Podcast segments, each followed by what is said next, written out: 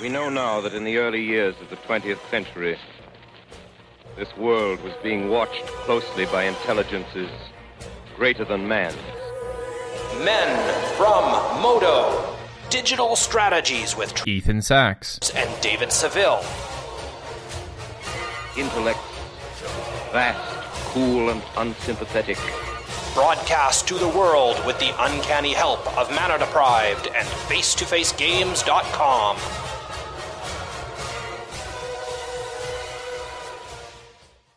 Greetings, people of Earth. We are the Men from Modo, and you're listening to episode 39, Chart a Course. My name is David Seville, and I have Ethan Sachs on the line with me again this week. How are you, sir? I am handsome as always. How are you, sir? I am not as handsome this week, uh, a little frazzled, but uh, other than that, it's a pretty good week. So glad to have you again this week. Uh, this week is an interesting episode, but first I'm going to preface this with uh, we have homework this week, and we're not going to tell you what the homework is till the end of the episode. So I encourage you to stick around and listen to the very end. We have some very special homework for you this week. Um, but this week's episode is interesting. I wanted to get your take, your expertise on essentially how to plot our course, how to chart our course through the, any draft in general, but in Ixalan, I, I guess specifically, since that's the format of of the time being. So what I'd like to do is I'd like to pick your brain and I'd like to get you maybe take us through how you as an expert, since you have a ridiculous win rate in this format, what is it lately? Well, currently it's only at 62%. This, uh, I'm coming out of a slump. So my last like 15 drafts are very good, mostly three O's and two ones. Um, but I was, took me a way longer than normal to find my footing in this format, which is why I think what we're going to do today is going to be so helpful. And I'm also interested to get uh, your thoughts on the picks that we're going to go through, just because I think this format really uh, is a little counterintuitive to other draft formats that we've seen recently from Wizards. Yeah, I've been seeing that a lot on Twitter. Um, talked about it last week, where a lot of the, the top players, the, the top streamers, are having trouble in the format, and mm-hmm. um, and uh, so it'd be interesting to see um, now that you've had some success in the format, what has changed for you as well. So I look forward to your insight here. But yeah, we're going to go through um, William Jensen's uh, World Championship draft from day two. So everybody knows, maybe they don't, but most people should know that he's the world champion. Spoiler alert. Spoiler alert. He is the greatest player in the world, and he deserves yeah. all of his success. But you you've outlined every single pick and all of the key cards from packs one through three. So we're going to spend probably 45 minutes, maybe 30 minutes on this. Um, and I'm going to ping you with questions along the way, and hopefully get a lot of insight into your take on his draft, um, especially knowing that he basically 3 0'd with it, I think, right? I think he went undefeated into the last two rounds. So, um, yeah. So he was 7 0 going into day two, and this was the start of his, uh, his second day, the pod one draft. And uh, so just, I feel like pack one, pick one is talked about a lot. So we'll certainly discuss this, but we're not going to go through every pick of any of the packs today. Um, we're just going to look through sort of when you can, when you look at the video on Twitch or on YouTube, you see what cards he pulls to the front. So I've outlined the cards that he seemed to be deciding between, and if there is not a card, if there's a card in the pack that I thought was interesting to talk about, I've put it in here too. But we're only generally going to be looking at about four or five cards from each pick. Um, and then as we get towards the end of the pack, we'll just sort of rattle off the ones that he he grabbed and then sort of sum up. But so going into pack one, pick one, I think my philosophy and general philosophy is you just want to take the most powerful card out of the pack. Yeah. Yeah, absolutely. Um, so the things that he looks at here, uh, he's got a, and the power level of Ixalan, we should say, is I think pretty flat. There are a handful of very balmy rares. I mean, Hostage Taker is kind of the scourge of the format, um, maybe the new Glory Bringer, but uh, most of the commons and uncommons are pretty even keeled. Um, so you're really going to be looking at like small edges of power level between those cards. Okay, so diving in. Pack one, pick one.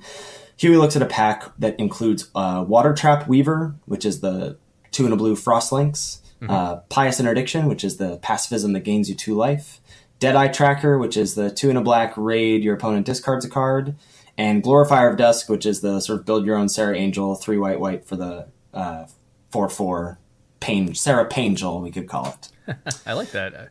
I haven't heard that one before, Serra Pangel. So Um, so me, when I look at this pack, Yeah. um, I think how I'm approaching it right now in Ixalan is I like to lean toward the removal side of things. Mm-hmm. Um, but I think in this pack, Glorifier of Dusk is a is a much more powerful card than Pious Interdiction. Mm-hmm. So if I'm picking a white card, I'm probably taking that. Um, that being said, I have had a lot of success with the Water Trap Weaver in blue. Blue Yeah. Tempo has been something that I've been very, very fond of. Um, so that, that's kind of where I'm lining up right now. But what do you see see out of this pack? Yeah, I think uh, I agree with both of the thoughts you just had. I think Water Trap Weaver is very strong. I have had it as the best blue common from day one, and I think it's very nearly there. Though one with the wind, I think, might be edging it out for me at the moment. We may we may be getting into that later. Um, but yeah, I think Pious Interdiction is still a fantastic white card, and Glorifier of Dusk is an even better white card. Um, and so I think just on pure power level, I would go with the five mana four four here, which is also what Huey took. Um, so all three of us are in agreement here. so moving into pack two, he's got uh, Siren Storm Tamer. That's the one blue uh, for the one one flyer that can counter a spell that targets you or a creature you control. We've got another Water Trap Weaver. We've got Skull Skullduggery, the black one black removal spell or combat trick variant, and Emissary of Sunrise, which is the two and a white for the two one first strike explore. Is Emissary of Sunrise just the best explore creature? I think it probably is. It's tough. If is it better than the two two drops, the the black and the green two drops? I mean, the green two drop the three two or Yeah. the two one that turns into a three two. That's also very good. It's Yeah. and it's tough. So, if I had taken the Weaver in pack one, I strongly consider the Weaver in pack two because I Mm-hmm. Think they get better in multiples. Um, like having one is fine, but having two is I think just great. Mm-hmm. Um, but I mean, like Emissary Sunrise is so hard to pass up. I think. Um, so I agree. I think it is probably on raw power level the best card in the pack.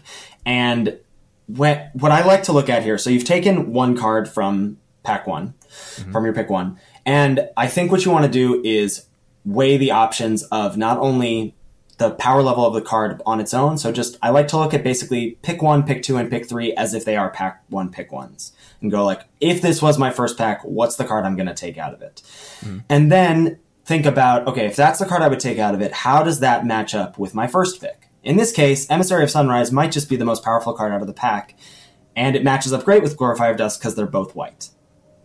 Um, if it wasn't, let's say we thought Water Trap Weaver was better, how much better is Water Trap Weaver than Glorifier of Dusk plus Emissary of Sunrise? So I sort of try and think about it as like a sum game of, okay, well, if I'm taking, if I take Water Trap Weaver, am I pigeonholing myself into blue white? Am I giving up on my first pick? Now, you're not really giving up on your first pick at all if you're grabbing Water Trap Weaver because you could end up blue white, but you don't want to pull yourself in too many directions too early in the draft. But I also think you want to be open to figuring out what your seat wants to do, especially in this format. Um, because I think, and I know you guys have talked about this, we've talked about this before on the show, is that uh, drafts can train wreck. Like people are having, I feel like train wreck is a term that's being thrown around a lot in this format. Um, and so things can go awry if you get married to your first picks or aren't able to sort of move into the open seat uh, when it's presented to you, like a third pick River, Rivers Herald Boone or whatever, to be like, I'm going to go and hedge on Merfolk, something like that. Um, all that is to say, I think just going on pure power level, we're going to grab the Emissary of Sunrise out of here, pair that up with the Glorifier of Dusk, and be pretty happy with where we're at in terms of two strong white cards going into the third pick.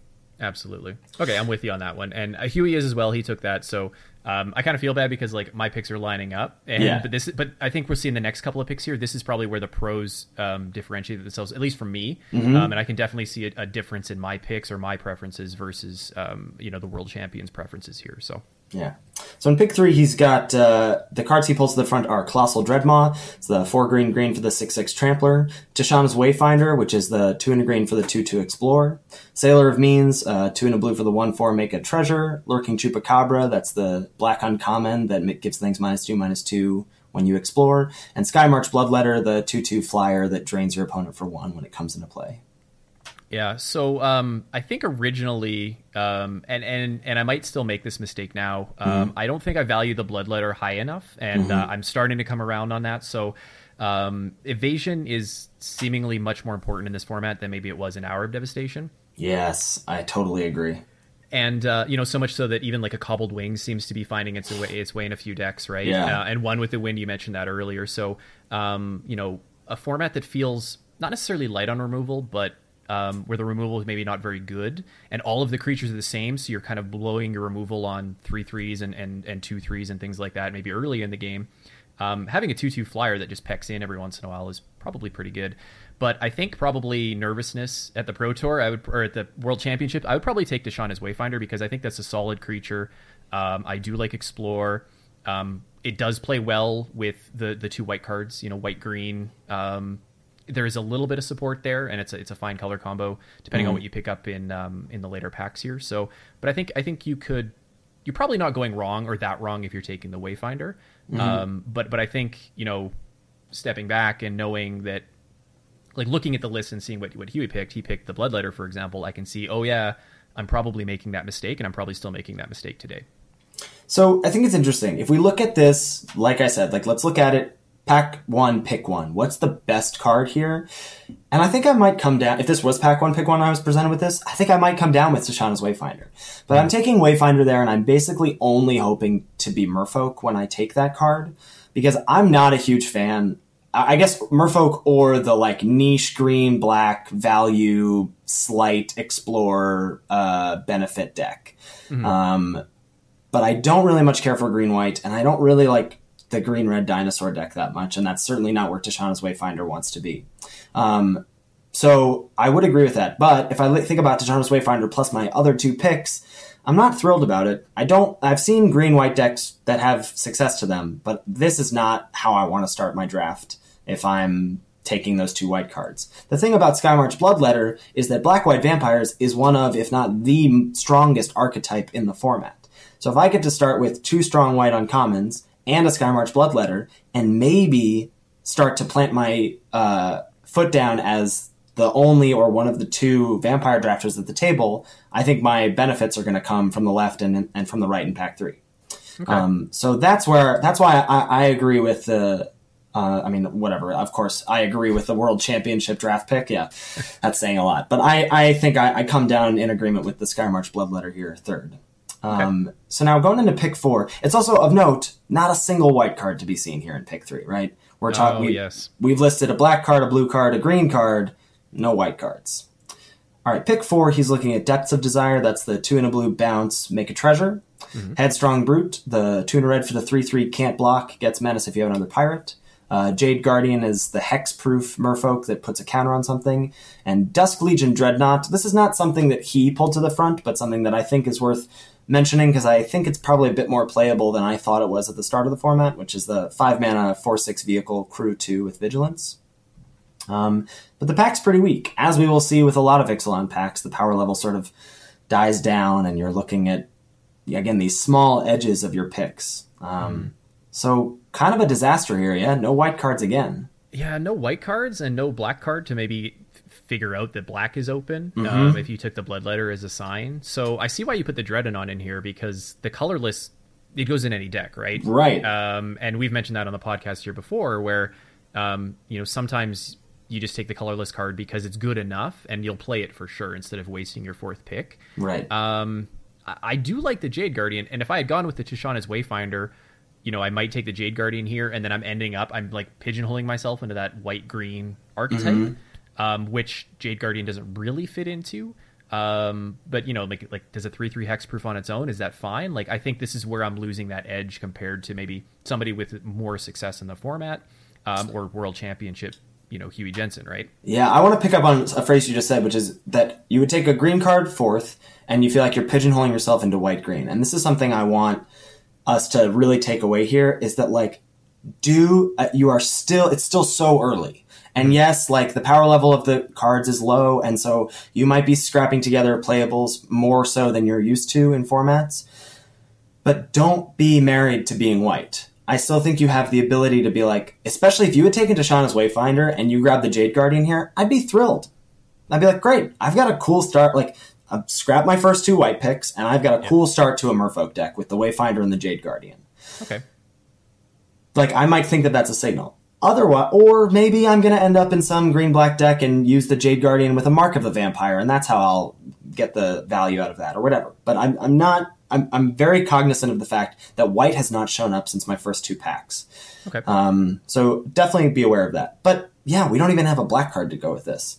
So what what Huey grabs here is the Headstrong Brute, which is at first glance surprising to me because it's not a card I value very highly. But this is an aggressive format, and a 3 3 potential menace is a big body in this format. And it does go well with either a red black aggro deck, so pairing with the Bloodletter, or if white has just been dry in these few packs, then I can get a red white deck, which a lot of pros going into the World Championship had identified as the best deck in the format, just red white beats.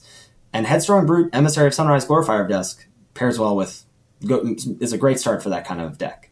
Um, Interesting. So I think upon further analysis, the Headstrong Brute pick makes a lot of sense, but I might have panicked here and just like grabbed Dusk Legion Dreadnought or something. Mm-hmm. Something you were guaranteed to play, for example. For yeah, exactly. Okay, interesting. Yeah, I wonder if I wonder how high the pros are on the Headstrong Brute, um, because it does seem like a very high power level card if you can get the payoffs. Or I mean, and by payoffs I mean like really just other pirate cards because that's yeah. where it's at its best, right? I mean, one of the strongest things I think you can do in this format is like if you go like Fathom Fleet Firebrand, the two drop mm-hmm. into Headstrong Brute into like Pirate's Cutlass Equip, and you've got a five four menace attacking on turn four. That's yeah. really tough to deal with in this format. I mean, because I'm going to say this a lot, but the like the power level of the creatures is so flat. That's why I think cards like Pirate's Cutlass and One with the Wind and Mark of the Vampire and Swashbuckling keep going up and up for me, and I think a lot of players, um, because they're and the removal in the set is so clunky that those creatures getting augmented in that way is just such a easy ways to get free wins. Yeah. Um, uh, build your own bombs, right? Yeah, exactly. Yeah, that that is figuring that out in this past week has I think led to my like I've now started to evaluate cards a lot differently of like I think premium 2 drops are better than clunky removal spells. And I think those like one with the winds, pirates, cutlasses, and mark of the vampires are really high picks and just like trying to maximize ways that those premium creatures and good creature buffs pair together. Um, so do you value curving out a little more in this format then so far? For sure. So there's like quote unquote playable one drops in every color. And that's not something we're used to seeing. Mm-hmm. Um, we're not used to seeing playable one drops ever, but the fact that two of the creature buffs are two drop enchantment spells that you can go one mana one one into the two two buff is really tough to deal with, and a lot of that is getting out of the range of removal in the format. So like. If you get a thing past three power, then the Vanquish of the Week is dead, and they're waiting until your black opponent is waiting until turn five to contract killing something, and you've already gotten in 8, 12 points of damage with a card. So like those two cards paired together uh, are doing work, you know. Mm-hmm. Um, okay. So yeah, that that's I do value curving out in this format a lot. I'm like very conscious of my two drop slot and how many creatures I have versus how many creature buffs I have. Okay. Um, all right, so back to the drafted hand. Uh, Huey picks up this headstrong brute, and he goes on a bit of a tear. Pick five, there's nothing much to speak of except for another headstrong brute, so he grabs that.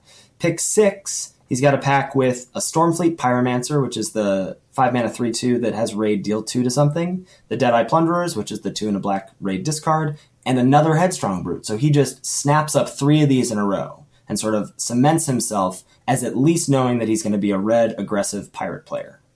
So, um, so he's picking that up obviously as a signal. Mm-hmm. and he's loading in. He's going all in on Headstrong Brute. So if you're at this point, then what are you hoping? Like, what are the cards that are really going to like tie this all together for you, aside from a Pirate's Cutlass Is there anything else specifically that you're looking for with like three Headstrong Brutes? With three brutes, I am looking for. Uh, I think Mark of the Vampire would be good if I think I'm going to be red black because a five five menace uh, lifelink is going to really help me race um, in this format. Which I think a lot of this format comes down to racing or breaking out of board stalls is sort of the two things I think happen a lot because it's so uh, heavily creature based. And I think the other thing I'm looking at is strong two drops so that I, and especially pirates, so that I can maximize the 3 3 on not being able to block is not very good, but a 3 3 with menace is actually quite good in this format because you are going to be able to get two for ones a lot of the time. If your opponent does try to double block it, you can, you know, use a sure strike or whatever to blow them out, a skullduggery, that sort of thing. Um, but yeah, so I'm looking. I think probably still hoping to be red white at this point, um, but really feeling like I'm getting these late headstrong brutes or late ish headstrong brutes out of some pretty weak packs. So I'm just going to try and ride this red signal out and then see what else comes. All right, perfect. So, uh, finishing out uh, the next couple picks before the wheel, and I think the wheel is a very important thing to talk about. Uh, so he grabs a Dire Fleet Interloper, which is the three and a black two two Menace Explorer creature. He grabs that pick seven. So sticking to uh, the red black side of things rather than the red white side of things. I think he's probably given up on white at this point, especially because he just hasn't seen any. Um, and then in pick eight, he grabs a dual shot over a ruthless knave, which I think is kind of interesting. Um, and I think that probably has to do one with the fact that there's just not time for the ruthless knave activations. This is the three mana three two that like you can sack a creature to get two treasure, and then you can sack three treasure to draw a card, which is like all the durdling I want to do in this format, but it, it just doesn't seem like there's really time for that unless you're in like a blue black control treasure deck. Um, so he grabs a dual shot, which is actually quite good against a lot of like two of the best decks in the format against Merfolk and against vampires. Right? You can pick off two one one vampire tokens, or you can pick off a couple X one Merfolk. Um, I'm not sure where he's at in terms of main decking or sideboarding that. Um, and I also think that helps him stick to red in the chance that, like, let's say he grabs this dual shot here. He's got the three headstrong brutes. If he grabs two more red cards in the last few picks, then he's solidly red and he can do whatever he wants in the next pack, right? He can open a green bomb maybe, and he didn't pass much green, so maybe he'll get hooked up in pack two. I just think like that sort of ability to go into pack two and say, well, I'm mostly just one color, and going from there, I think is a really powerful position to be in and, and pretty ideal generally. Right. Okay. So we've got the dual shot in pick eight, and now pick nine. I think this is an important thing to think about. Very easy to do on Magic Online because you can like sort of snip your deck or your your pack one, pick one, and then look and see what wheeled and what didn't, mm-hmm. um, or just get good at remembering the cards. get good at remembering. Um, but this is a pretty good look for him because, as you'll remember, there weren't a lot of strong cards. But one of the cards we did pick out uh, was uh, Deadeye Tormentor, mm-hmm. and it's here in pick nine. So that's the, the again the two and a black two two raid. So if he's going to be red black, this is a fine card. It's also pirate, so that leaves him open to some more pirate synergies. Um, we've got an opt, which is I think fine blue filler.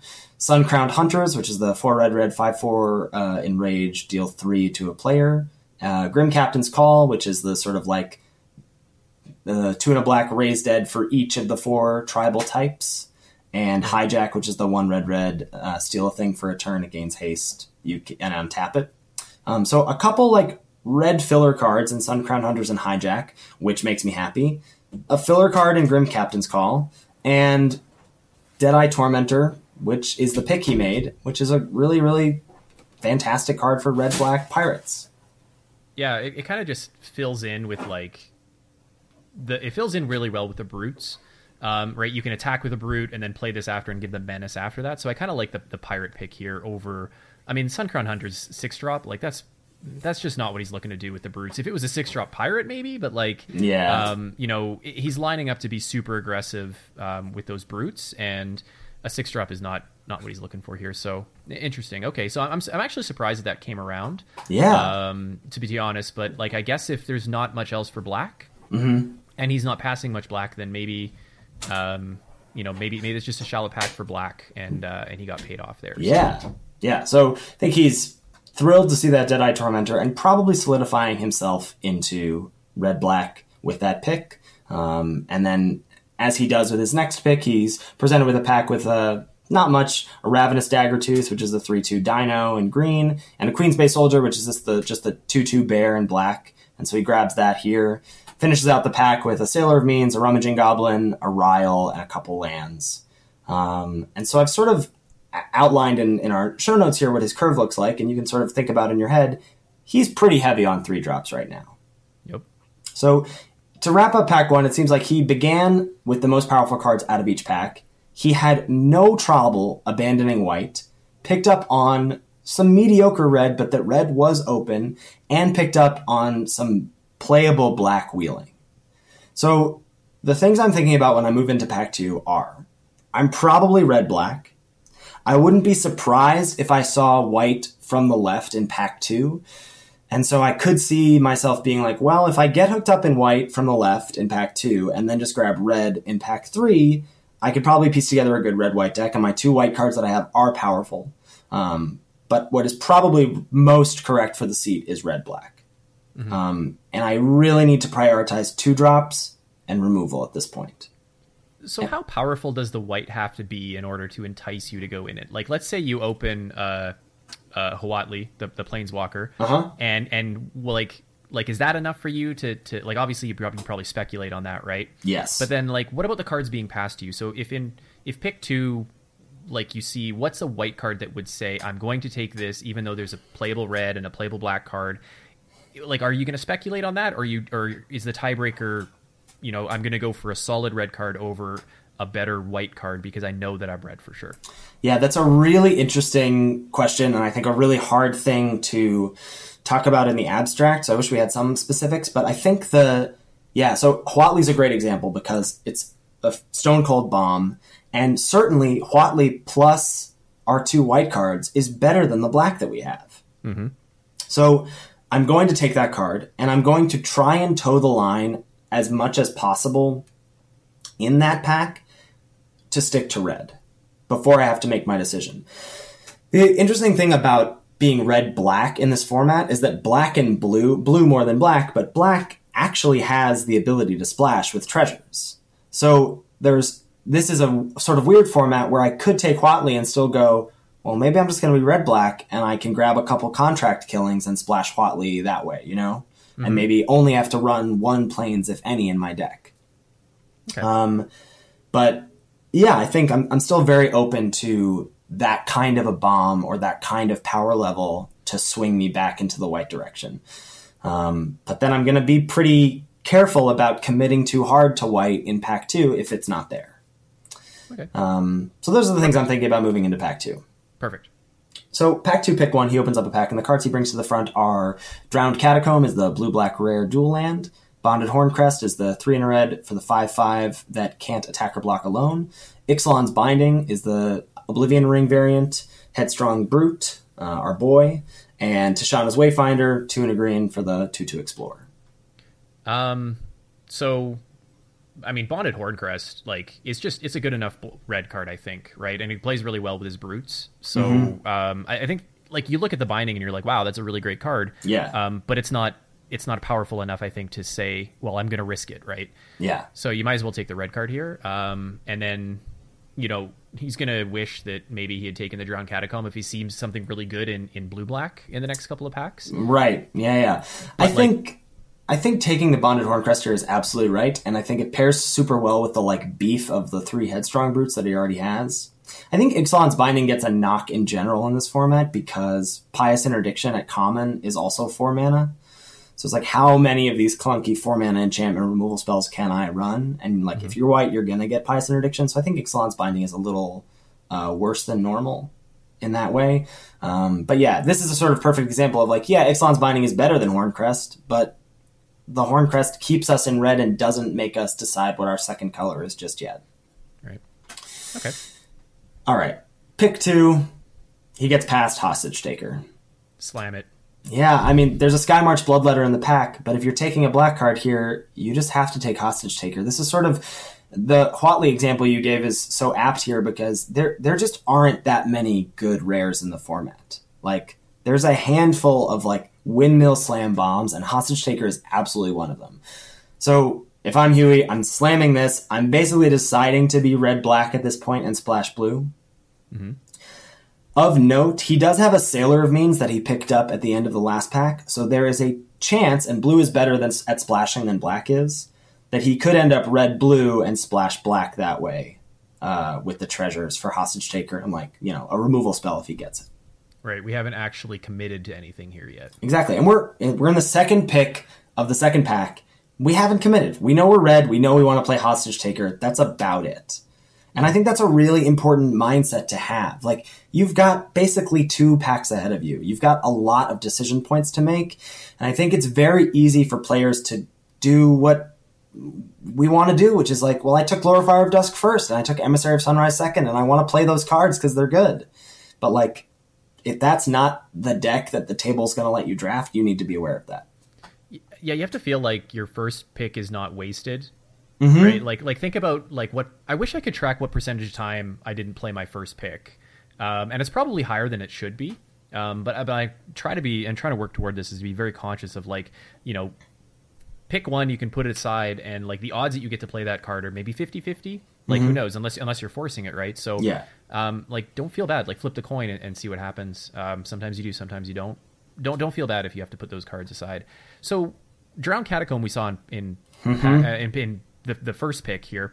What do you think the odds that wheels? Because that wheeling seems like that would be like a, a, a huge victory for this hostage taker pick. would be a huge victory. I don't think it's a considerate. I don't think he's like uh, being influenced by the fact that Drowned Catacomb is could make its way around the table in his taking hostage taker, but I think he's definitely aware of it. I don't know what the odds of it going around are. Like, if what are the odds that someone is either blue or that someone is a blue black? Because if they're blue black, they're going to take that out of that pack. But if they're not, it's probably going to make its way back to you. Would be my guess. No, I mean, no one's money drafting for the whatever five dollar rare this thing is. Yeah. Um, so I think I think it's safe to say that unless someone is a blue black drafter at the table, which is likely, um, that it could make its way back to him. But we know it's not the person to our left because why in the heck would they pass hostage taker? Bingo. That's one thing that we know for sure in this draft. Right. Um, so pick three, he gets a past blood crazed vampire. This is the one in a black rare for the one one that has flash, enters the battlefield. You get a plus one plus one counter on it for each creature that died that turn. Not a very strong card in my opinion. Uh, another Deadeye Tormentor, a fiery cannonade, which is two in a red, or people calling this pirate clasm. I don't know if you've heard that. Uh, two in a red for the uh, instant, deal two to all non-pirate creatures. And Deeproot Warrior, the premium Merfolk 2 drop, 1 in a green for the 2 2, gets plus plus 1 if it gets blocked. Oh man, my white green deck is looking mediocre right about now. I do love me a deeproot warrior, but um, I mean, fiery cannonade is reasonable, I guess, if you're if you're light on removal right now. Um, and the fact that it doesn't hit many of your creatures, like Yeah. it hits the Queen's Bay soldier and the bloodletter, and that's about it. Mm-hmm. So um, I've only ever cast this once, and it's been okay. But I'm sure that I'm in the minority on that one. I'm sure it's better than it than I see. I- I'm sort of with you here, Dave. I- I'm not crazy about this card. I recognize that it owns the vampire deck pretty hard and can own the merfolk deck pretty hard. Um, and sure, it doesn't hit most of our creatures right now, but I'm not thrilled about this card. But again, this keeps us the most open to take this card right now. It's probably going to go in our deck. It'll probably be good against most of our opponents in some way. We'll be able to craft a way to probably just maybe even get just a, a make it a one for one if it's not a complete blowout. Um, but I think it's better to take that here than another three drop creature like the Deadeye Tormentor, which might be like stronger in a vacuum. But it keeps us red. We know we can play this card and we know it will be not terrible. And it can be quite good in some matchups. So I'm not surprised that this is the pick he makes here. Okay. Uh, pick four uh, gets a couple blue cards here: a Water Trap Weaver and a Sailor of Means, and also a Brazen Buccaneers, which is the three in a red haste two two with Explore. Yeah, so um, this is kind of your decision point, right? Like, Yeah, which way are you going? Are you going blue or are you going black? Um, but then again, there's this red card here, and, and you've been preaching this all along. Is it's like stay red, stay red, stay red, and don't make your decision until you have to, right? So is this the time that you pull the this the trigger? Or I think I would be more. I would be tempted here to take Sailor of Means because it helped because I've already got one Sailor of Means now, and I'm so aware of the fact that my curve just looks like nothing, nothing, everything in the three drop slot, nothing, nothing, nothing. So I'm very nervous about taking taking Sailor of Means here. But this draft is not going great. It's going okay, but it's not going great. But I know I have a fantastically powerful card in Hostage Taker, and I just want to maximize the ability to play that. And Sailor of Means helps me do that. So I would be, and I'm not a huge fan of Brazen Buccaneers, um, especially in, I mean, just really in any deck. But in this sort of beefy deck, like going brute into maybe a 2 2 haster, like, I don't know, that's not very exciting to me. Um, so I think I would be tempted by the Sailor of Means and lean towards blue red with a splash for Hostage Taker and potentially other cards. Um, But Huey leads uh, Brazen Buccaneers here. What, what, what would you do? I'm looking at the Weaver to be honest. So I know that we passed a couple early, but like they seem to play really well with the brutes. right? Like if you if you go brute into Weaver or like brute brute into Weaver, um, you can get a lot of damage through. So um, and, and maybe I'm not as maybe I'm not rating Sailor of Means high enough. Um, but like in a vacuum, I'm always taking Weaver over Sailor of Means. It seems. I Um, and totally agree. And and so like maybe I'm letting that cloud my judgment here, but um, you know, I think I might take the Weaver here, and I'm not really high on the Buccaneers, but Yeah. Takes the Buccaneers, and you know, maybe he's you know maybe he knows more about it than I do. Um, I'm certain that he does, but like it's also just a red card. Yeah, it's, I think I think that's what it comes down to. It's a red card. It pairs well, like somewhat well with the brutes. It pairs well with the fiery cannonade. It delays his decision one pick longer with a card that he can play in his deck and not be incredibly embarrassed about. Um, all right, so he grabs the Buccaneers, moves on to pick five. He's got uh, Dragonskull Summit, which is the black red uh, dual land at rare. Uh, Dire Fleet Interloper, uh, that's the again the to to menace with explore in black, uh, another water trap weaver, and a pious interdiction here, the the pacifism effect. That's the only white card that we've seen. Well, I guess we saw Ixalan's binding, but we opened that. Right? We opened that, yeah, it doesn't really count. It doesn't really count. So, I mean, if I took the Weaver in the previous pack, I'm taking the Weaver here, and Mm-hmm. I'm like shifting my black into blue. Yep. Um, that would be me. But the Dragonskull Summit, this is interesting. So like, I don't know the highest that I've picked a dual land. I've probably haven't picked one more than like on the wheel or earlier than on the wheel. So like, where would you consider taking uh, one of these? Like, they're they're good lands if you know you're red and probably black, or you're mm-hmm. splashing for for the the hostage taker. Mm-hmm. Where are you taking Dragonskull Summit? Like, this seems early. This seems late. Like, when is when is when This is a good time to again? Take This is this is tough. I think if I had gone Sailor of Means, especially, then I think I would take the Dragonskull Summit here. Though actually, probably if I had gone Sailor of Means, I would then probably just go Water Trap Weaver and decide to be blue red splash black. Mm-hmm. Um, but and I think a reason that Dragonskull Summit can't really be the pick here is just for how weird and waffly this draft has been so far, especially pack one, losing out on a number of picks, and the fact that picks dry up pretty fast at the end of the packs. You want to be on like track to grab about seven to eight playables out of each pack so that you can make your 23, 24 playables at the end of the draft. And grabbing lands there is great if you think you're going to be at a surplus of playables, but grabbing the land here when we're sort of we've lost a lot of picks is a little dangerous, I think. So I'm not surprised to see Huey pass up on the land here and uh, grab a spell that he can actually play. Um, so that that seems right to me. But I, if if the draft had gone a different way and I felt better about what my colors were or felt better about my options in terms of playables, I would be tempted to grab Dragonskull Summit here. Okay. Um, Um, so and he picked the interloper Mm-hmm. uh, for reference sake. So he's really planted like you know he's he's black is what he's saying. I think with his pick, right? It seems like it. I mean, Water Trap Weaver is a better card than Dire Fleet Interloper, um, but Water Trap Weaver doesn't like that's just like a red blue good stuff deck, whereas Interloper is like I'm pirates. I'm a red black pirates deck. Like Yeah. I've got a bunch now. He's got two Interlopers and three Headstrong Brutes. He's got a bunch of menace creatures that are tough to block, and hopefully that'll just get the job done. Yeah, because that'll bring him up to five menace creatures if my count is correct, Mm-hmm. right? With with a with a flyer on top of that, that's a lot of evasion. And all of those creatures survive fiery cannonade. So if your opponent's attempting to like double block with some derpy creatures, you can get those like get a, a blocker or two out of the way, and your creatures are not going to be harmed in that interaction. Okay. All right, so pick six. Uh, he sees a couple strong green cards: a Pounce and a Thundering Spineback, which is the Dino Lord at uncommon, and a Sun Crowned Hunters, which is the the four red red five four enrage. Um, so I'm like bummed to see those green cards, but not much you can do about it. So No, he this just is way too late. yeah. So he just grabs the Sun Crowned Hunters here. Uh, before the wheel, he finishes out the pack grabbing a March of the Drowned, which is pretty great here for him, especially with the number of pirates he has. Um, March of the Drowned is a card that keeps going up and up for me in any combination of pirate decks, and I'm even looking to splash it off of some treasure in a red blue pirate deck. Um, just because the ability to get a clean two for one for one mana is really, really good. Um, that's the the raise dead that raises two pirates from the dead if you have two pirates in your yard. Yeah, Um, I mean, how many pirates like do you need before you're prioritizing this card? Like, do you have like a number? Like, are you looking like half your deck is pirates, like three quarters of your deck? Yeah, Um, I'm.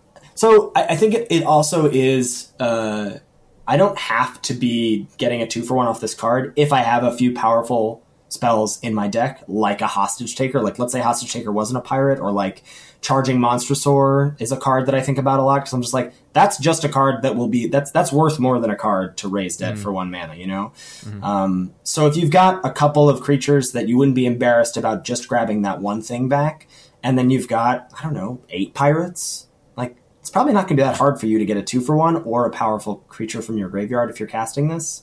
Um, so, and, and if I'm nearing a sort of like critical mass of pirates, if almost all my creatures are pirates, I'm playing two of these, three of these. Like, I, I really think this card is very, very uh, powerful just because there's not a lot of card advantage engines in the format like this mm-hmm. is. I'm, I'm not too proud to say that I've marched it around like a water trap weaver right to, to try to like win the game on the yeah. spot kind of thing right so like there's there's all sorts of utility and, I, and it has been going up for me as well um, i do find that it doesn't come around as often as it used to, I think, and I think mm-hmm. people are picking up on that. So, um, you know, I might even prioritize it in pack two if I know that I'm pirates for sure. So, yeah, big fan of this card. Okay, so he gets to pick eight, and he's presented with uh, the only he's got a red card of Otepec Huntmaster, which is the Dino. Dinos are cheaper and they can be hasty in red, so a red card, but not really what we want. A costly plunder, the one in a black sack a creature or a treasure or an artifact, but generally a treasure to draw two cards and Prosperous Pirates, the uh, four and a red, three four that makes two treasures, or four and a blue, three four that makes two treasures, which is what he ends up grabbing here, which is a little surprising to me.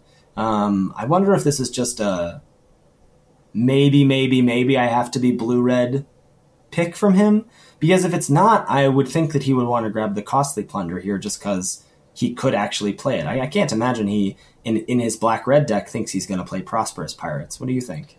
Um, I mean, I think I think with costly plunder, I think unless you're sacking treasures, it's not it's not very good. Like we've talked about where Altar's Reap is not that great, and it's basically that unless you're sacking treasures, right? So, mm-hmm. um, but you're right. There's not a lot of card advantage in the format, and I've I've been trying to kind of pump the tires on costly plunder because I think it probably goes in like a like a blue black or a, a, a blue red treasure style deck. Mm-hmm. Uh, I guess it doesn't. You can't like you're, you're not splashing it. So yeah, blue black is really where you want it to be. Um, but yeah, no this is almost just a throwaway pick. Um, it yeah. feels like to me, right? So I could see him hedging into blue there. That's what it feels like because you know, again, if he's short on playables, one costly plunder is not the most embarrassing thing you can do in a deck. Like you're probably going to be able to respond to a removal spell with it, or you mm-hmm. know, dis- sacrifice a, a treasure is the ideal, or sacrifice a creature that's just sort of been outclassed on the current board state. Um, and he doesn't already have a copy of it, so I, am sort of surprised at this pick, but probably not something worth super overanalyzing. He might have just been like, ah, you know, I did see the March of the Drowned, but maybe blue is where I'm supposed to be, and I'll see blue in the third pack or whatever. But if that is the case, I think it's really interesting that even in pick eight of pack two, he's still like, maybe I'm blue red. Mm-hmm. Interesting. And like, that's an okay place to be. It's not ideal, but it's an okay place to be. So pick nine. Hallelujah! Drowned Catacomb comes around. Oh, it did. I didn't even. Sc- I I didn't cheat. I swear to God, I didn't scroll. Oh, you didn't? Far. That's so funny. I no, you were, I didn't. I thought you were really setting no. us up. No, no, no. Because like, eh, because it's it's that thing, right? Like where where the cards are like the packs are so thin, right? And mm-hmm. and when your best card is like a like a three three for four, you know, it feels real bad to take a land early. Yeah. And so I like I didn't think that it that anybody would pick it up Right? Yeah. If you're blue black, there's probably like a blue three drop or a black three drop you would rather play in the pack. So to see this here, I think is is this is the time to pick it up. I think. Yeah, for sure. So he he's probably just so thrilled right now. He gets to grab the drowned catacomb, makes casting hostage taker way easier for him at no cost to his mana base. Um, so pretty easy pickup here. He ends uh, rounds out the pack with. Uh, a wily goblin over a rummaging goblin in pick 10. I think he already had grabbed a rummaging goblin at the end of the first pack. Um, but wily goblin is that atrocious red red 1 1 that makes a treasure. Um, grabs a Stormfleet arsonist, a couple Queen's agents, and a couple lands to end pack 2. Um, so it feels like at the end of pack two, he's solidly in red black and maybe missed out on some blue. I think there is a world where the pack could have gone red, blue, spla- splashing black for Hostage Taker, and maybe for like March of the Drowned. Um, he grabbed. Oh wait, did, no, that's that's the last pack. That that note I have here is incorrect. We'll talk about that in a second. Um, he still is really heavily weighted towards the three and four drop slots. He desperately needs two drops, and he desperately needs removal. Other than Fiery Cannonade and Hostage Taker, he doesn't have any spot removal. We didn't see a single contract killing, lightning strike, uh, unfriendly fire. I call it garbage fire. There's, there's we haven't seen a single one, right? Haven't seen we saw anything. dual shot in pack one. Yeah. So that's what he's he's got to really prioritize two drops and removal, and I wouldn't be surprised to see him take some two drops over some removal spells depending on how they matched up. Okay. So moving into pack three, and I, I do think this is something you want to do. I mean, you see the players uh, when you watch these drafts at, at GPs or Pro Tours where they have a moment to sort of look through their pile in between the packs, right? And I think it's very important. And Magic Online, you're, you always get the chance to look at uh, what you've got in your pile, what your curve looks like. Um, so you need to go into these packs with an idea of what am I looking for? What's going to make this deck good, right? What are the the things I need to be thinking about that is different than just raw card evaluation from pack one, pick one, because that's not where you're at here. Mm-hmm. So in pack three, uh, he opens up. Uh, he's got a Deathless Ancient, which is the four black black vampire four four flyer that you can recur if you've got three vampires to tap. Thrash of Raptors, which is uh, three in a red for the three three Dino that gets plus two plus zero and trample if you've got another Dino. Queen's Bay Soldier, which is just the one in a black two two vanilla creature. See, I know this is the difference between me and Huey is that th- to me this is the world's saddest Queen's Bay soldier, and Uh-huh. to him it's probably the most exciting Queen Bay soldier because it's a two drop and he needs them. Yeah, I- like if you had told me at the start of the format that I'd be excited to first pick this card, I would have called you crazy. But this is the the part where he needs to take this. Um, and I'm only listing like red, black, and blue cards at this point because listing good green or white cards is not really important. We're so, we we know we are solidly red and probably solidly red black, um, and maybe splashing some blue other than just the um, hostage taker. Um, but so yeah, we said we needed two drops in removal. We've got a two drop here. We're gonna grab it. Queens Bay Soldier. Welcome to the team. I mean, I was gonna say that's a really good example of like sticking to your like co- uh, like committing to something and sticking to your convictions. Right? Yeah. Right. So like taking taking a six drop that is not that great. Obviously, you don't want to, and Thrash Raptors doesn't do anything. But if those are even like just playable four or five or six drops, right? You probably still have to take the two drop here. Um, Yeah. And and I think you have to stick to it. You have to stick to your curves, stick to your guns, and and really commit to to rounding out your deck. I think I think a lot of drafters, and I've fallen prey to this myself, where I get you know tunnel vision on the on the bomby rare or the or the bomby six drop, and I'm like, man, this this is great. And then my two drop spot is awful, or my removal spot is awful. So Yeah. s- stick to it, discipline. This format is very aggressive, and when you don't have a two turn uh, turn two play on the draw, and your opponent does on the play, you can fall behind very quickly. And especially the fact that three of Huey's three drops can't block. How terrible for him on the on the draw to go no turn two play three three that can't block on turn three. He's not winning that game if his opponent has any sort of respectable start. Yeah, So exactly. he's really got to think about what his two drop slot is doing. All right, pick two. Uh, he's seeing a Dire Fleet Interloper. Uh, that's the 2 2 Menace Explorer. Uh, Dusk Legion Dreadnought, that clunky big uh, vehicle. Marauding Looter, which is uh, 2 blue red for the 4 3 that has raid. If you attack this turn, you can loot end of turn. Uh, Skittering Heartstopper, the 1 black 1 2 that can get Death Touch. And Sure Strike, 1 in red, plus 3 plus 0 first strike. Um, I kind of like Sure Strike to be honest, but like I think the looter's probably strong enough that, um, and because we have the land already, that it's in, it's an easy splash. Mm-hmm. So um, I'm really leaning that direction. But like, man, like sticking to my conviction, sticking my guns here. Like, am I looking at a heart stopper or a Sure Strike because it's it rounds out the curve, and Sure Strike is like probably decent removal at this point for us. Like beggars can't be choosers. Yeah. Um. So like, yeah, I, I really don't know what I would take, and and this is where I I mentally check out of the process, and I defer to the experts because I might be lost at this point. I I think I would just take Heartstopper here. Actually, um, I'm just worried about. I'm worried about my early curve, and I'm worried about that scenario I just described, where we're on the draw and I don't have anything to do until turn three, and that thing can't block. Um, so I would grab Heartstopper. I, it's a one drop that scales well with the game.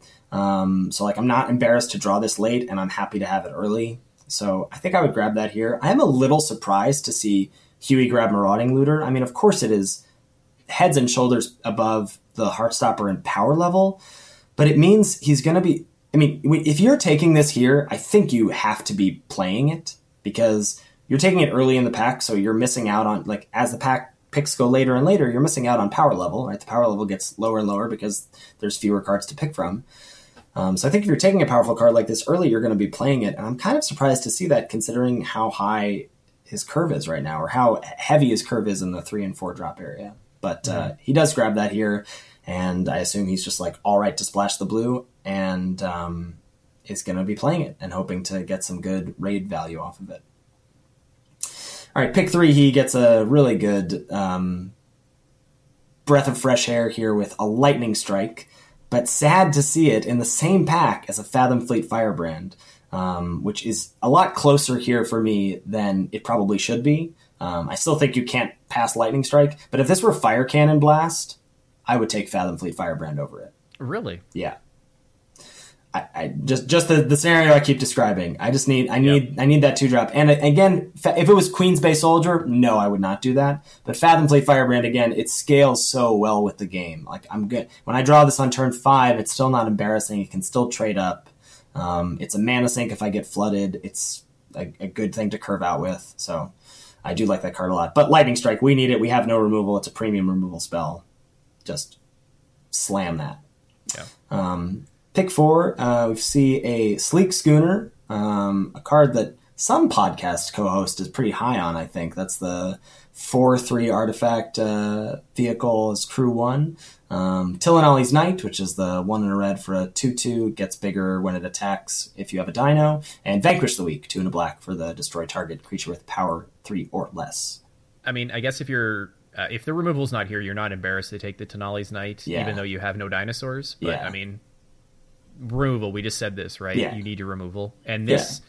this gives you what three pieces, four pieces of removal. Yeah, uh, I guess uh, depending on how you're counting uh, that dual shot that we grabbed in pack one. But yeah, now now I'm not feeling too bad in the removal department. We've got a lightning strike, we've got a vanquish the weak, and with the headstrong brutes, picking off the small things is what we're gonna want to be doing anyway. So I'm not super worried that we don't have a contract killing or something of that nature yet. Um, so yeah, I think Vanquish the Weak has to happen here. I mean, as you'll see, these with the game plan that we have in mind coming into this third pack, these picks are sort of auto picking themselves a little bit. Um, uh, apart from the Marauding Looter Heartstopper pick.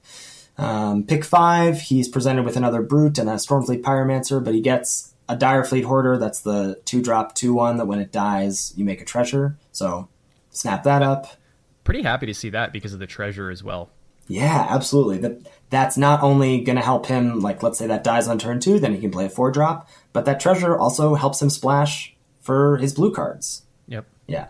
Um, he grabs a Brazen Buccaneers. This is actually a pretty surprising pick to me. He he's got two red cards in the pack. Brazen Buccaneers. That's the haste explorer for three in a red, and a Raptor Hatchling, which is the one in a red one one that when it's dealt damage you make a three three. I really like the Raptor Hatchling. Am I just wrong? No, I mean it's not beating down, but I think it, just like uh, what I keep saying, I, I would want a two drop here. He's only he has what I think he has four of them now. So yeah. having a fifth one is not bad. Like that that's about where I want to be in the format.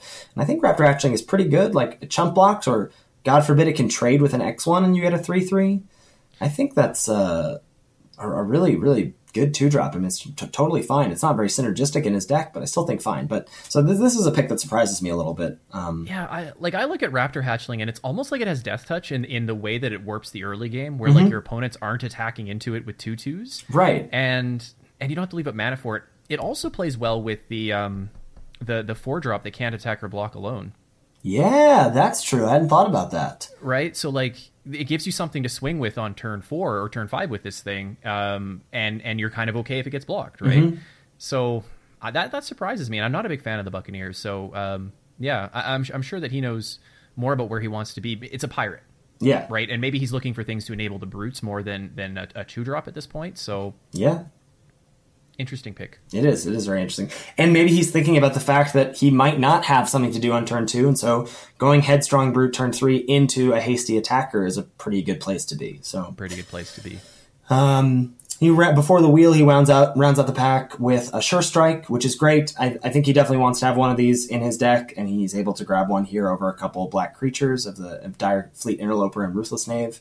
And then he gets a pick eight. He grabs a fiery cannonade number two over a Deadeye Tormentor, which I think is not surprising. Um, and I think he was able to craft some pretty good uh, results with those cannonades in his deck, and all those that that seems like a, a, nod in the Brazen Buccaneers pick direction. Just being able to grab that, um, and he wheels a couple. He wheels that flying uh, six drop vampire out of the first pack. Not super surprising, uh, not super exciting either. Um, another Dire Fleet Interloper gets a late Stormfleet Pyromancer, pick 13, which is really nice. That's the um, 3 2 raid, deal 2 to something. Um, and that finishes out the, the draft for him. The Pyromancer seems like a nice little late pickup. Yeah.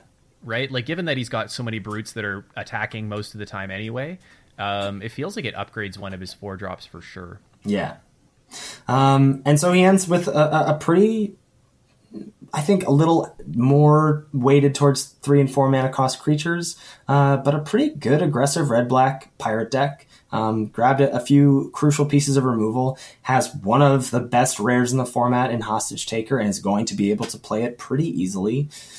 So, all in all, not a t- not a terrible draft, but I think it certainly could have gone a, a, many different directions had he mainly just stuck to the white that was in that it was in his first few picks. I think that his ability to abandon those was uh, what led him to figuring out what the correct deck for his seat was. Mm-hmm. So one of the th- one, a couple of things that I, that I noticed here. So like looking at this this draft as a whole mm-hmm. and and like um, trying to figure out somebody that is a master of the game and, and how they're thinking through here. So like obviously you see that like, you know, abandoning white, abandoning his early picks, that's that's something that we can all work on. Mm-hmm. But I think I think there's a lot of picks here where he takes the not obvious pirate pick, for example, when we are thinking about other cards. And I think that that you can see him trying to make these synergies work. You can see him really focusing around these three brutes mm-hmm. and the and the fiery cannonade to try to make it work with the the the brazen buccaneers pick, for example. So you can see him kind of manufacturing these synergies out of his deck. Whereas I might have taken a raptor because I need a two drop, but he's obviously looking at at a much larger picture than I think we are, which is which is kind of fascinating to me because like I feel like I'm I'm like not quite the first level, like I'm probably the second level. Mm. But but then thinking about this and looking at his approach to this, he's almost like third, fourth, fifth level, um, and and it just surprises me that the gap that the gap between him and I is is so large. Like obviously he's played much more than me, but it's like is there that much of an edge between you know picking a pirate knowing that he's going to be playing it with haste on turn four with mm-hmm. the brute already on board on turn three whereas i'm like i need a two drop right like is there that much of a gap between his thinking and my thinking and i think that there is and that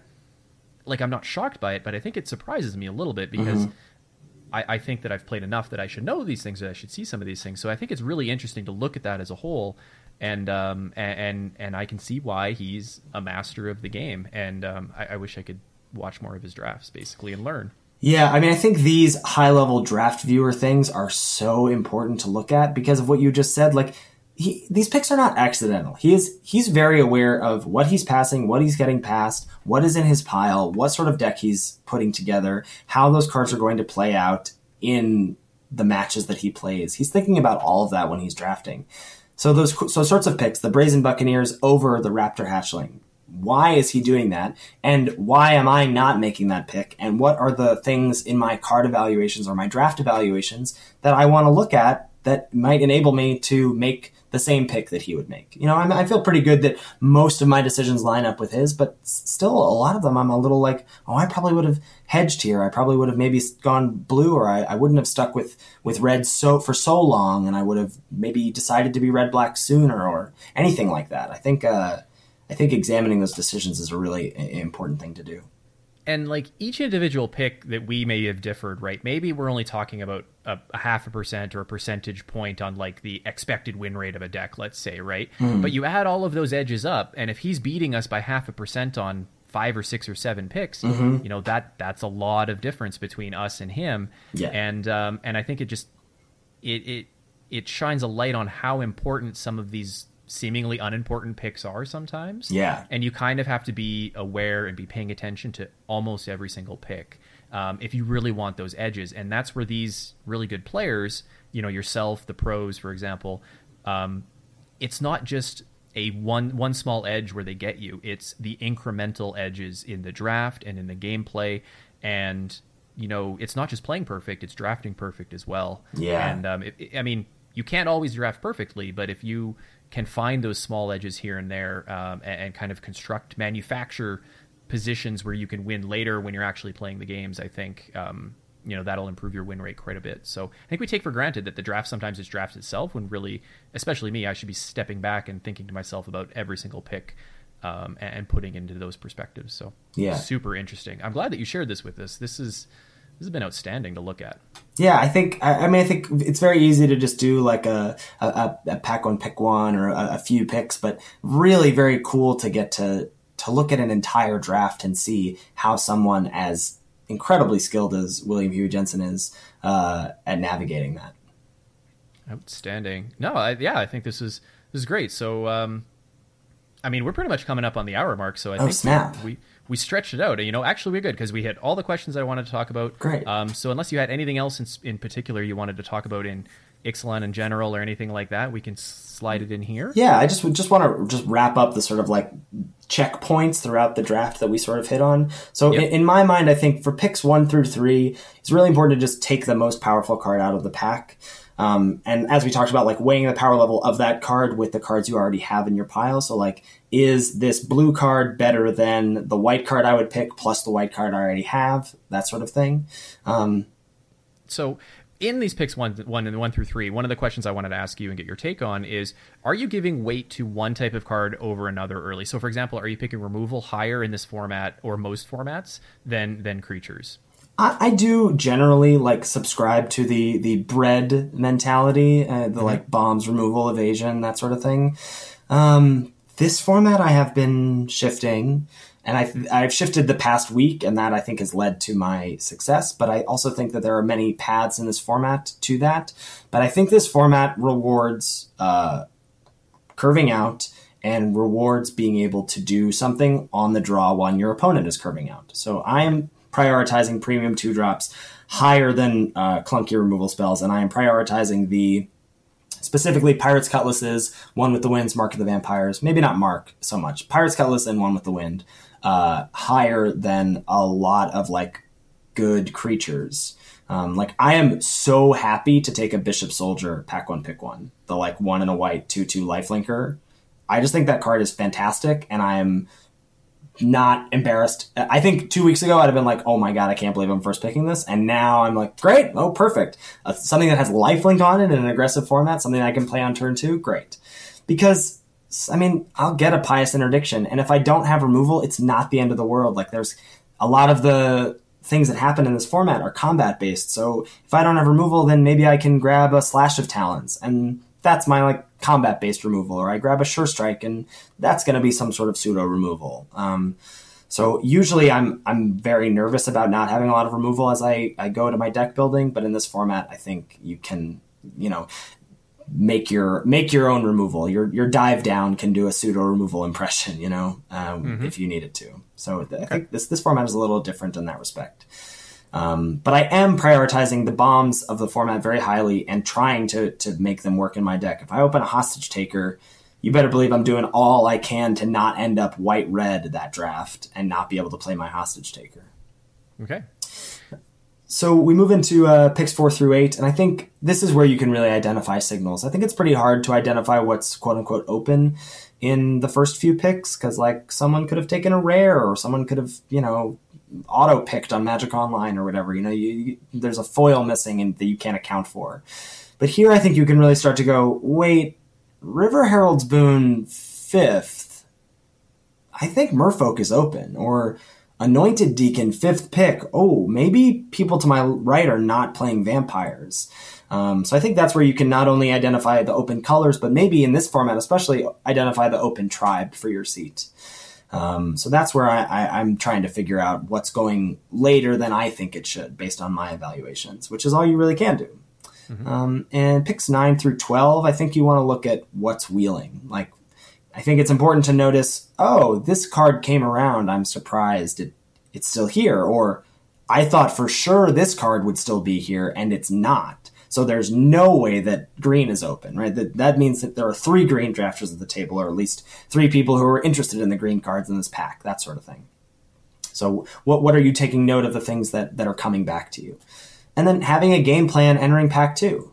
What are you looking for? Are you solidly in two colors? Do you feel like you can't sway from that?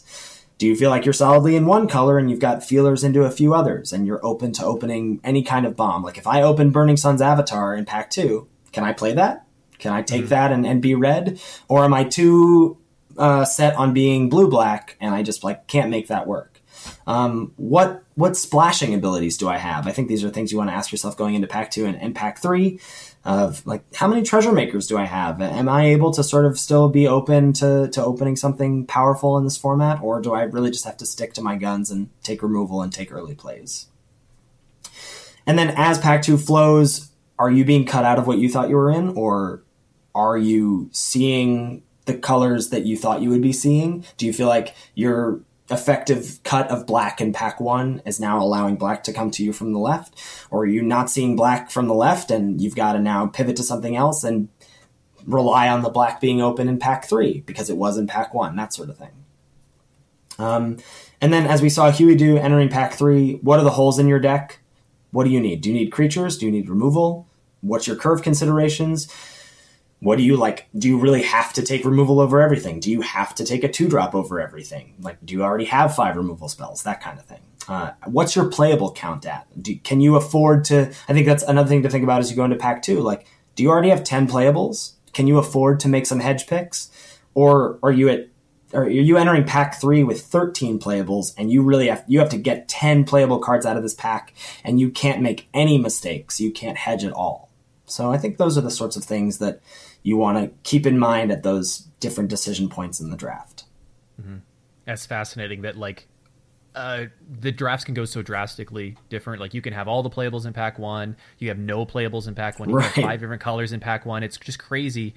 Um, and I've been seeing it a lot in this format where sometimes I just don't know in pack one, and sometimes pack one is so easy that um, you know that there's there's the wide there's a gambit of all this the spectrum in between kind of thing, and mm-hmm. and um, it's just entirely fascinating. I love how the drafts come together, and you always seem to end up with a playable deck at the end, and I think that's just limited in general these days. Is it's really tough to have an unplayable deck, right? Um, like you're going to win some matches with just a pile of cards, and um, but man, it feels good to not have just a pile of cards. It's, I love it when it comes together in pack three and you open some sick bomb. But I mean, you're, you're right though. It's like you know, I, I really like going into pack two and looking at my thing, and it's like if I open like what am i looking to open mm-hmm. and, and and and you know and for example am i excited to be able to splash something like hostage taker it's like great i'm already blue we're, we're go blue black or i'm like i'm blue red i can splash that black for example right mm-hmm. just like just like Huey got past that hostage taker, and those are the kinds of things I like to line myself up for. So you and I, we, we line up quite well, but um, but I'm still behind you in success rate on that one. So I'm gonna have to catch up. I'm gonna listen to this podcast again. I'm gonna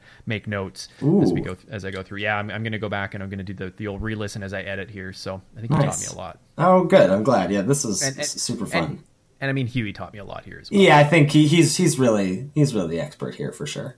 Do we have to give him credit like on the on like the the IMDb listing for this? Do we have to like throw him as an honorable? Probably the, at least at least source material, right? Source source material. Yeah. I like it. So okay.